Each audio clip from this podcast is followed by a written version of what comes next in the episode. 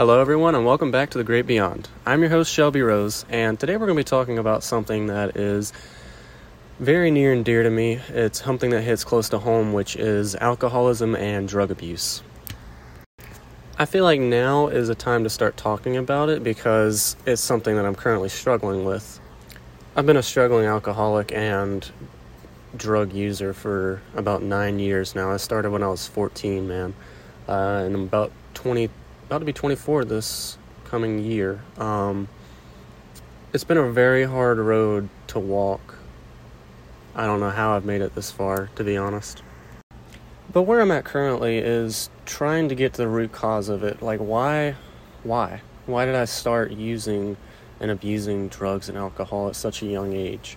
And that is what I wanted to mostly talk about today is the reason why and I would suppose my next steps for this and recovery. I come from a long line of alcoholics and drug addicts in my family. Um, mostly my grandfather and extended family members on my dad's side. I wouldn't consider my dad one. He never really struck me as it, although he did strike me as a partier when he was younger. For me, I think it started out as a form of escapism, uh, but also a cry for help. I wasn't getting the, I never got the attention I needed or the support that I needed growing up. Uh, my parents were mostly vacant up until about eight years old, in which my dad was laid off in 2008, um, and my mom quit f- working full time to take care of my little brother who has special needs. I was mostly a seen and not heard child, uh, especially in my extended family outside of the household. I had to grow up at an early age to take care of my brother up until about eight, nine years old, and that did a lot of damage to me, I think, personally. You know, I wasn't allowed to have the childhood that most other kids had. I was basically an eight year old parent.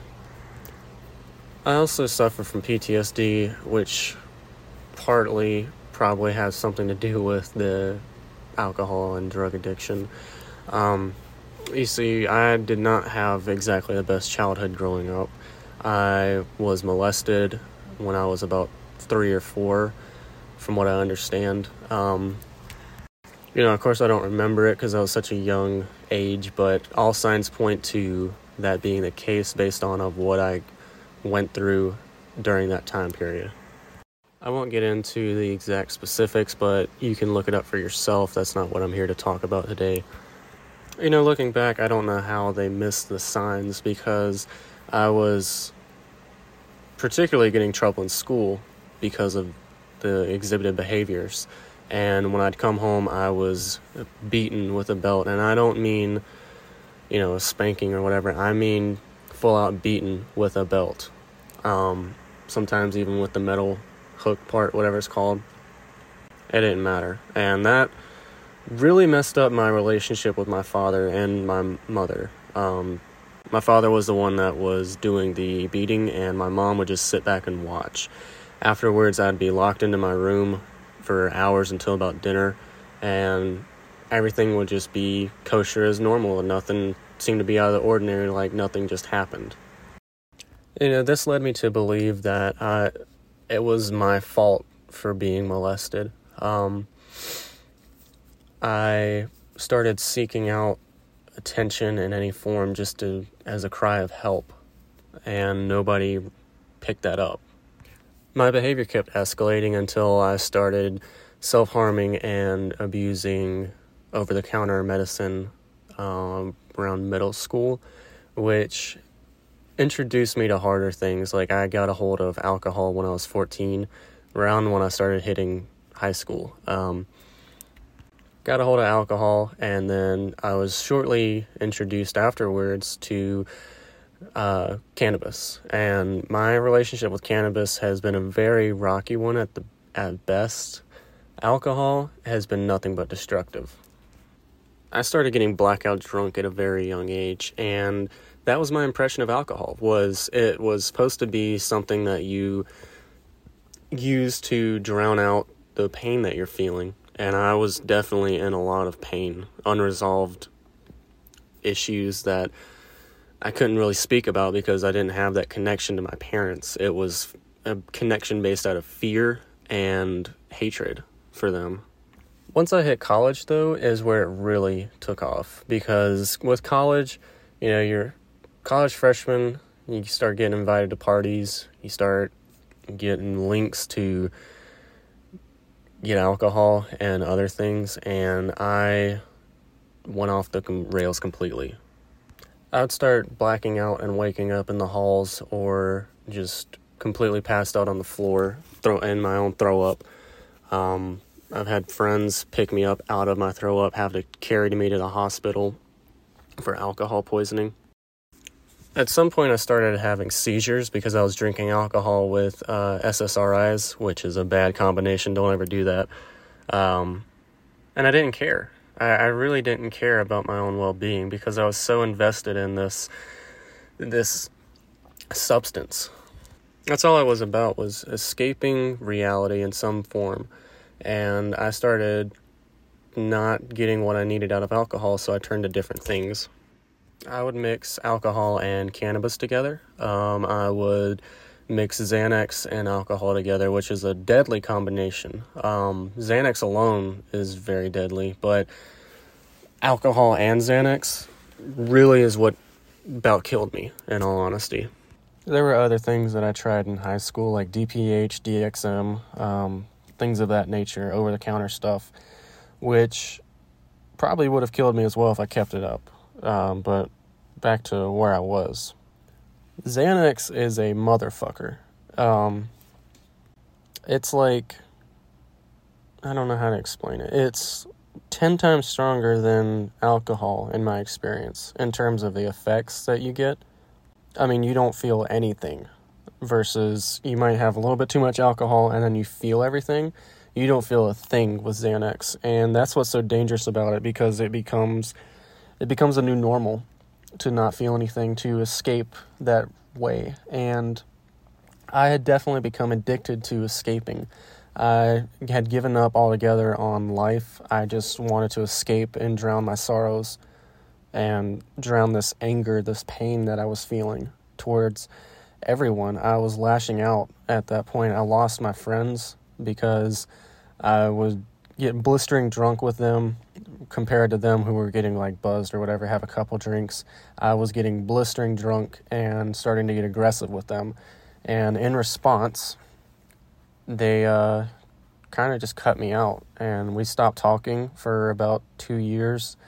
I haven't really talked to anybody in about two years besides my fiance, who has been a godsend through all of this. I don't know how she puts up with me, to be fair, but you know, one of the most dangerous things about somebody who uses alcohol on the regular is the danger of isolation because when you're alone, you're alone with yourself, you're alone with your thoughts and your emotions, and you don't have anybody to catch you in a sense. You don't have anybody to talk to, you don't have any resources available to you actively, and you don't want help at that point.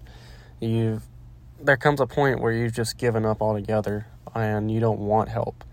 And I was definitely at that point. I I saw the light temporarily and then it went away.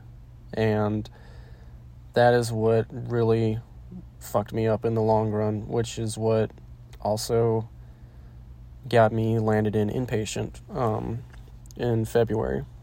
I had overdosed on Xanax and alcohol. Uh, it was like a fifth of rum or whiskey or something, and about 20 Xanax pills. I don't know how I survived. But either way, I, and I woke up in the hospital at some point completely confused and upset. Um, apparently, they had given me a long term benzodiazepine, which was, I think, a Valium. And I had just come off of a Xanax overdose, which was not a good choice. I really hate that hospital for the choices that they made during my stay there. Um, they didn't treat me like a human being. They treated me like subhuman. They had me chained to a gurney in the hall. They wouldn't even give me a room, and they wouldn't tell me nothing. They barely gave me any food or water. No, wait. Uh, let me rescind that. I was handcuffed to the gurney after waking up really confused and pissed off, and I said, fuck you, and tried to run, to which I was tackled by four cops and broke my thumb. They wouldn't treat my thumb, they wouldn't set it or anything. I had to deal with it, and my thumb's still fucked up to this day. But either way, I ended up in inpatient in February after my overdose, and uh, that's where I finally found a sense of support that I needed and was looking for, I guess you could say. Um, I got clean about two months, for about two months afterwards, um, before stepping right back into that Xanax addiction. And that is what made me miss my my um, graduation for college. To be fair, I didn't want to go, but I just I wasn't doing okay, and I didn't want to see graduation. I didn't care about it. I just wanted to stop feeling so angry and guilty that I even tried to overdose in the first place. Where I'm at now, I see the light. I have a goal and the motivation to quit. I just damn it, man. It's it's so hard to give up what has become the new normal it's the new normal to be drunk all the time. It's new normal to be high or blistering whatever all the time. It's a way of life, and it's not a good one, but it is a way of life. I think currently a lot of what I'm feeling is confusion about the future, um, confusion about myself as a trans woman, and definitely a lot of repressed anger towards my family and my parents because I never got what I needed growing up, and in response to that, I turned to something that would give me that comfort. At the end of the day, I want to do better. I want to get on the straight and narrow. It's just something. Okay, so I went to an AA meeting yesterday, and that's something we'll get into in a second. But something that the uh, group leader told me or asked me was, Are you absolutely ready to give it up forever? And that really struck me, like, struck a chord with me because I don't know if I'm ready to give that up yet because I still think that it's manageable. I still think I can manage this and be responsible with it and be a normal functioning person on it. At least with cannabis and alcohol, anyways. Uh, definitely not anything else. I don't think that anything else would be really good for me. But alcohol, you know, social drinking is okay as long as I don't have it in my household. And cannabis is sort of a mixed bag. I mean, you know, some people swear by it, some people say it's addictive as well. I think that the the feeling is addictive. I don't think the substance itself is compared to others which are. I think that you get addicted to the feeling of euphoria and the body high, the mind high that you get off of it. I don't know how to explain it. Um, but there's definitely there's definitely a feeling there that is addictive, highly addictive. If you are the kind of person that has an addictive personality like I do. I have a massive sense of pride, so naturally I'm kind of on the consensus that I'll be damned if I admit that I have no control over something in my life. I have no con- power over something in my life. At the same time, there's some kind of comfort in falling apart. There's some kind of comfort in just letting go of control altogether.